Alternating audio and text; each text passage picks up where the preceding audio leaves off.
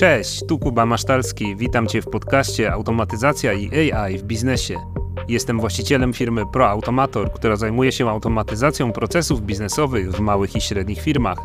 A w tym podcaście dzielę się wiedzą o tym, jak automatyzacje i sztuczna inteligencja mogą wzmacniać firmę w obszarach marketingu, sprzedaży i back office. Zaczynamy!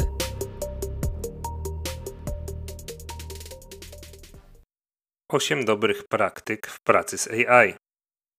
To ósmy odcinek tego podcastu, także ta liczba tych dobrych praktyk, o których chciałem dzisiaj opowiedzieć, jest nieprzypadkowa, natomiast moim zdaniem pokryje nam temat tych dobrych praktyk, takich podstawowych praktyk, o których należy pamiętać pracy z AI. A tytułem wstępu jeszcze ostatnio mój przyjaciel powiedział mi, że większość twórców podcastów poddaje się po pierwszych siedmiu odcinkach, także ten ósmy odcinek też jest dla mnie pewnego rodzaju takim kamieniem milowym i cieszę się, że możemy się tutaj słyszeć. Tak więc, po pierwsze, jeśli chodzi o te dobre praktyki w pracy z AI, tą pierwszą dobrą praktyką, o której chciałem opowiedzieć, jest nieprzypadkowo dbaj o bezpieczeństwo danych. Może troszkę jest to nieoczywiste, żeby zacząć od takiej strony, powiedzmy, bezpieczeństwa, natomiast jest to niezwykle istotne w pracy z AI, zwłaszcza biorąc pod uwagę to, że wiele osób jednak zachłystuje się tymi możliwościami, które narzędzia AI dają, modele językowe i zapominają trochę o tym, co szczególnie w biznesie jest bardzo istotne. Co rozumiem pod tym dbaniem o bezpieczeństwo danych? Pierwsza dobra zasada jest taka, żeby nie przesyłać poufnych danych do modeli językowych, do czatów, z których korzystamy przez internet. Czyli oczywiście jest to na przykład ChatGPT, są to narzędzia takie jak Claude, jak e, BART, Bing Chat, Perplexity i szereg innych narzędzi, które działają w podobny sposób. Oczywiście każde z tych narzędzi ma swoją odrębną politykę prywatności i te dane mogą być w różny sposób wykorzystywane, o czym trochę więcej będzie jeszcze później. Natomiast to jest trochę tak jak ze zdjęciami, które wrzucamy na media społecznościowe. Jak raz jakieś zdjęcie zostanie wrzucone, no to musimy przyjąć, że ono w internecie może już zostać na zawsze i taką samą zasadę dobrze jest przyjąć w stosunku do danych. Także wysyłanie danych poufnych, osobowych, firmowych, no jest po prostu niewskazane, bo nigdy nie mamy 100% kontroli nad tym, co później z tymi danymi się dzieje w jaki sposób one mogą zostać wykorzystane czy sprzedane. Druga kwestia, o której chciałem powiedzieć w kontekście dbania o bezpieczeństwo danych w pracy z AI, to anonimizowanie danych.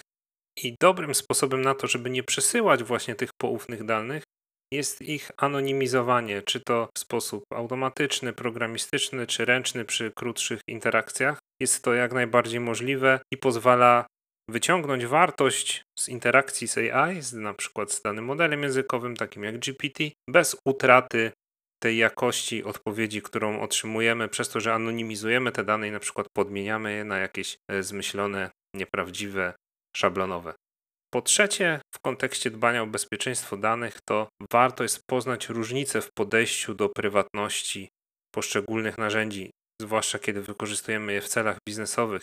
I tak na przykład warto wiedzieć o tym, że ChatGPT ma inną politykę prywatności niż API GPT, czyli ten taki dostęp programistyczny do modelu językowego GPT, dzięki czemu możemy łączyć go z naszymi programami, automatyzacjami. W przypadku korzystania z czatu GPT, o ile nie wyłączymy historii konwersacji, to dane, które wysyłamy, mogą być wykorzystywane do trenowania modelu. W związku z czym no, trzeba mieć taką świadomość, że wszystko, co wyślemy, może kiedyś pokazać się innemu użytkownikowi na jego ekranie podczas jego rozmowy z czatem GPT. W momencie, jak wyłączymy historię konwersacji, jest taka opcja w chat GPT, no to wtedy teoretycznie ten model trenowany na tych danych z konwersacji, którą prowadzimy z nim, nie będzie. Natomiast tak czy inaczej, warto zachować jest tutaj ostrożność, a w przypadku dostępu do GPT przez API, a polityka prywatności jest zupełnie inna. Według niej w takim przypadku model GPT nie jest trenowany na tych danych. Te dane są jedynie przechowywane przez 30 dni, a później usuwane, co jest znacznie korzystniejsze z biznesowego punktu widzenia. I oczywiście mamy jeszcze teraz kolejną opcję czatu GPT w wersji Enterprise. I w tym przypadku model językowy również nie jest trenowany na tych danych z naszych konwersacji. Oprócz tego te dane według OpenAI są też szyfrowane. I ten przykład tych y, różnic właśnie pomiędzy różnymi wersjami czatu GPT i dostępem do GPT przez API dobrze pokazuje, że warto się czasami troszkę bardziej zagłębić w różnice tych polityk prywatności, bo może to mieć bardzo duże znaczenie w pewnych przypadkach. Jako przykład podam tutaj sytuację sprzed kilku miesięcy, kiedy pracownicy pewnej korporacji przesyłali innymi poufne dane, kod w trakcie tych konwersacji z czatem GPT i później, kiedy pojawił się taki błąd, że niektórzy użytkownicy mieli dostęp do nie swoich historii konwersacji, no to te ich rozmowy po prostu wyciekły. Także zawsze warto mieć z tyłu głowy właśnie taką sytuację, że może się taka sytuacja po prostu wydarzyć, czy też może się jeszcze kiedyś powtórzyć, a tam z tego co wiem, to przynajmniej na jakiś czas zakazano w ogóle korzystania z czatu GPT w celach służbowych. Po drugie, jeśli chodzi o te dobre praktyki w pracy z AI, to ucz się zasad działania narzędzi AI, samej interakcji z AI. Co mam tutaj na myśli? Po pierwsze, jak pisać prompty jakie są podstawy prompt engineeringu, ponieważ tylko dzięki temu wyciągniesz maksimum wartości z tych interakcji z czatem GPT, czy też wyciągną ją twoi pracownicy. No i nie będą to takie interakcje, które po prostu będą stratą czasu i otrzymasz bezwartościowe odpowiedzi, bo będziesz wiedział, wiedziała, czy twój zespół będzie wiedzieć, w jaki sposób te rozmowy przeprowadzać tak, żeby te odpowiedzi były wartościowe, żeby można je było wykorzystywać w pracy albo też, żeby do tych wartościowych odpowiedzi nie trzeba było dochodzić przez kilka, kilkanaście serii pytań, bo tak często się zdarza, kiedy właśnie nie ma tych podstaw prompt engineeringu w tych interakcjach e, z modelami językowymi. Kolejna kwestia to ucz się tego, jak wykorzystywać parametry danego modelu językowego czy modelu do tworzenia generatywnej grafiki. To mogą być takie parametry jak na przykład temperatura w GPT, czyli to, na ile ten model jest kreatywny Mogą to być wymiary obrazu, zróżnicowanie tych obrazów. To na przykład w Midjourney mamy takie parametry. Warto jest wykorzystywać je, żeby jak najbardziej spersonalizować tą swoją interakcję w danym narzędziu AI. Różne narzędzia oferują różne parametry, które możemy dostosowywać i warto po prostu je znać, żeby wyciągać jak największą wartość z tego AI. Po trzecie, zaawansowane techniki warto poznawać zaawansowane techniki prompt engineeringu, interakcji z modelami językowymi, takie jak na przykład Chain of Thought, Algorithm of Thought, które pozwalają nam na rozwiązywanie złożonych problemów i to podnosi wtedy taką wartość sztucznej inteligencji, którą możemy wykorzystać na zupełnie nowy poziom bo naprawdę złożone, strategiczne problemy, koncepcje możemy ze sobą zderzać, możemy wybierać te najlepsze i korzystając z takich technik na pewno nieraz będziesz super zaskoczony, zaskoczona, jak dobrze może przy takim zaawansowanym wykorzystaniu działać taka interakcja. Trzecią taką dobrą praktyką, którą sobie zanotowałem, jest dosyć kontrowersyjne. Miej w głowie halucynacje. O co tutaj chodzi? To znaczy, pamiętaj o tym, że modele językowe działają na zasadzie przewidywania kolejnych tokenów.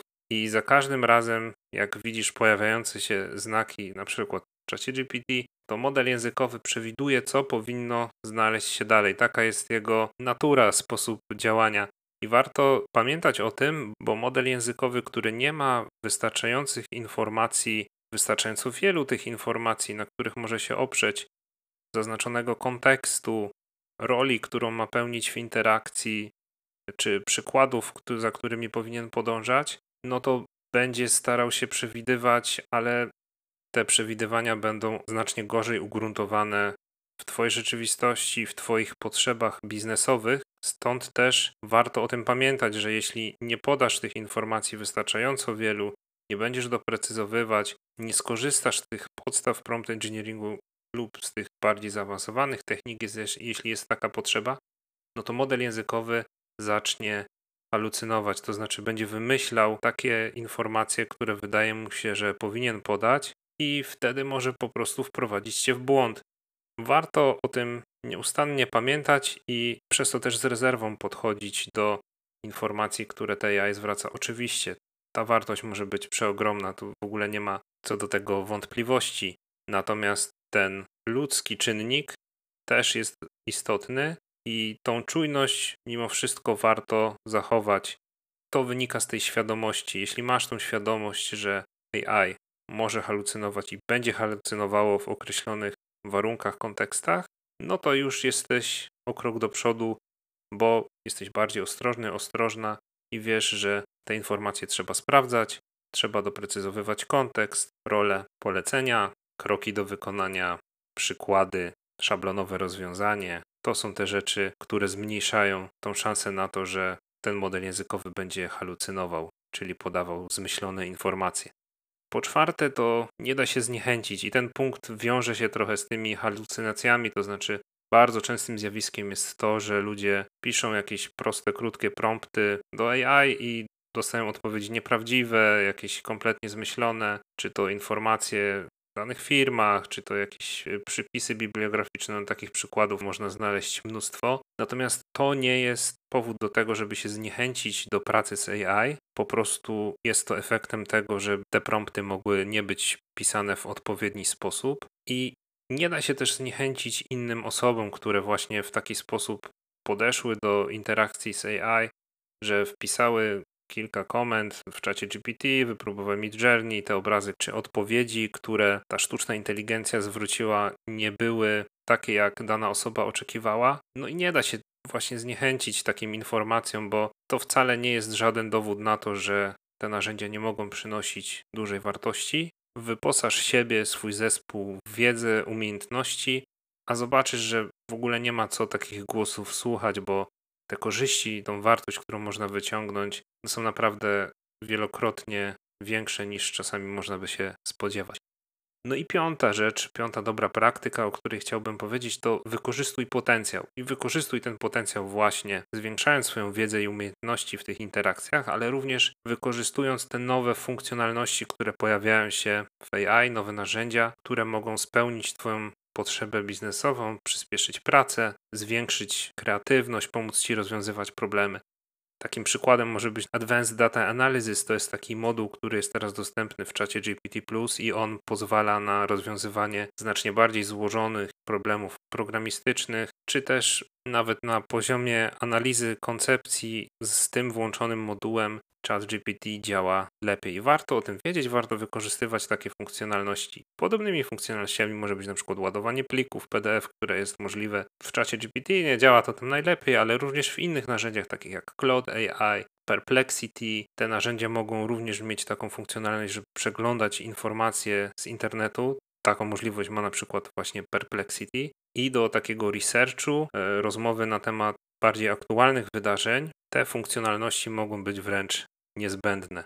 W przypadku generatywnej grafiki, również w narzędziach do copywritingu, możemy często określić, jakiego rodzaju ma to być forma, do czego później możemy dołożyć swoją wartość, jakąś swoją ekspercką wiedzę. Natomiast od początku, dobrze wykorzystując funkcjonalności, które są dostępne, no to możemy zwiększyć swoje szanse na to, że już ta pierwsza odpowiedź, ten pierwszy rezultat, który otrzymamy z różnego rodzaju narzędzi AI, będzie po prostu stać na o wiele wyższym poziomie.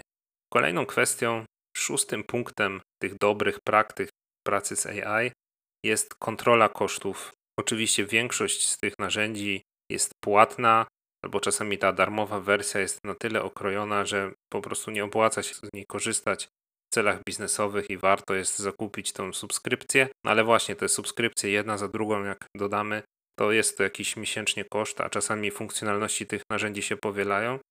To jest powiedzmy ta mniej istotna strona tej kontroli kosztów, ale jeśli łączymy się z tymi narzędziami przez API, czyli wykorzystujemy dostęp programistyczny do danego narzędzia, takiego jak na przykład GPT, to warto jest pamiętać o tym, że te koszty mogą się bardzo szybko namnażać i w zależności od tego API różnie są ograniczane i w takim GPT dla przykładu samemu ustalamy sobie limit kosztów, które są generowane przez GPT. No i warto tutaj sobie od początku ten limit możliwie niski zastosować, żeby nie obudzić się nagle z jakimiś 100-dolarowymi e, na przykład rachunkami bo zapętliła się jakaś funkcja i to wykorzystanie GPT po prostu leciało aż do tego hard limitu, który mamy na koncie OpenAI e, ustawionym i warto jest o tym pamiętać, żeby zawsze sprawdzić, w jaki sposób te koszty są naliczane, w jaki sposób można je ograniczyć, ustawić powiadomienia o przekroczeniu danych limitów, czy dobijaniu do jakiegoś limitu, jak możemy ustawić nieprzekraczalny limit, czy jest to w ogóle możliwe. Kolejnym punktem, już siódmym, jest potraktuj to jako proces. To znaczy, tą pracę z AI traktuj jako proces, który będzie się rozwijał. Teraz jesteśmy w takiej sytuacji, kiedy nagrywam ten podcast, że entuzjazm wśród takich indywidualnych użytkowników, w takim użytkowaniu prywatnym do tych narzędzi AI lekko opadł i widać to w różnych statystykach e, SEO, trendach tego, co ludzie wyszukują. Natomiast w biznesie te narzędzia dopiero rozwijają skrzydła modele językowe, wykorzystanie ich w warunkach biznesowych, to dopiero tak naprawdę zacznie działać na szeroką skalę i warto do tego tak podejść procesowo, że ta wiedza jest w sposób usystematyzowany, poszerzana, wdrażane są nowe narzędzia, pojawiają się również nowe i bardziej dopracowane możliwości wykorzystania AI pod takim dedykowanym kątem biznesowym dzięki frameworkom takim jak LangChain, możliwości tworzenia chatbotów, które działają w powiązaniu z AI wewnętrznie w organizacji, czy też co o wiele trudniejsze zewnętrznie dla klientów. No i warto już gdzieś teraz widzieć przed sobą taki horyzont, że taka prawdopodobna przyszłość może wyglądać w ten sposób, że w każdej firmie będzie asystent AI, który będzie pomagał pracownikom danego działu w pracy. W niektórych organizacjach wręcz już teraz to się dzieje i to wiąże się z punktem ósmym tych dobrych praktyk. Pamiętaj, że to długoterminowa gra. To znaczy, to jest najsłabsze AI. W historii te modele językowe będą się rozwijały, te możliwości generowania grafiki, tekstów, dźwięku, po sklonowaniu głosu, wideo z głosem, po sklonowaniu wizerunku. Te możliwości będą coraz bardziej rozwinięte i nie wskakując teraz już na ten pokład, ryzykujemy tym, że w przyszłości będzie coraz trudniej te różnice nadrobić. Różnice wynikające z tego, że jedna organizacja korzysta z tego AI, wykorzystuje jego potencjał, a w drugiej porównywalnej się tego nie robi. Te różnice moim zdaniem będą się tylko z miesiąca na miesiąc coraz bardziej powiększały w miarę tego, jak będzie się zwiększał też potencjał możliwości AI. Kolejnym aspektem w tym patrzeniu na AI, na pracę z AI jako długoterminową grę jest to, że patrz też na swoje procesy w organizacji pod kątem wykorzystania przez AI. Zadaj sobie pytanie, w jaki sposób AI mogłoby pomóc w takich procesach, bo to już przystawia troszkę tory myślenia na takie, dzięki którym ten potencjał będzie można wykorzystywać. Co tutaj mam na myśli w praktyce? Warto już teraz dobrze organizować wiedzę w organizacji, nie tylko w korporacjach, gdzie od dawna się to robi, natomiast również w małych i średnich firmach warto jest to robić, żeby te dane układać w uporządkowany, sparametryzowany, otagowany sposób, bo najprawdopodobniej cała ta wiedza, to wszystko będzie niezbędne do organizacji w takiej formie szybciej niż może się nam wydawać, bo żeby AI mogło z tego korzystać, żeby mogło stanowić naprawdę takie bardzo wartościowe i spersonalizowane wsparcie w organizacji, no to będzie to bardzo potrzebne. A najczęściej opłaci się to już teraz, bo będzie to można wykorzystać w automatyzacjach czy w takich połączeniach z AI, jakie na dzień dzisiejszy są możliwe. I na tym chciałbym zakończyć dzisiejszy odcinek. Mam nadzieję, że te 8 dobrych praktyk w pracy z AI zainspiruje Cię do tego, żeby podejść do tego w bardziej strategiczny, przemyślany sposób, żebyś nie zniechęcał, nie zniechęcała się, jeśli te pierwsze podejścia do pracy z AI były nieudane, żeby wykorzystywać ten potencjał, szkolić się nieustannie w tym, jak to robić i wykorzystywać tę szansę, którą na bardzo wielu polach rozwój AI, rozwój narzędzi opartych o AI nam daje. Dzięki za Twoją uwagę. Zachęcam Cię do śledzenia tego podcastu na platformie, z której korzystasz. Tymczasem cześć, do usłyszenia.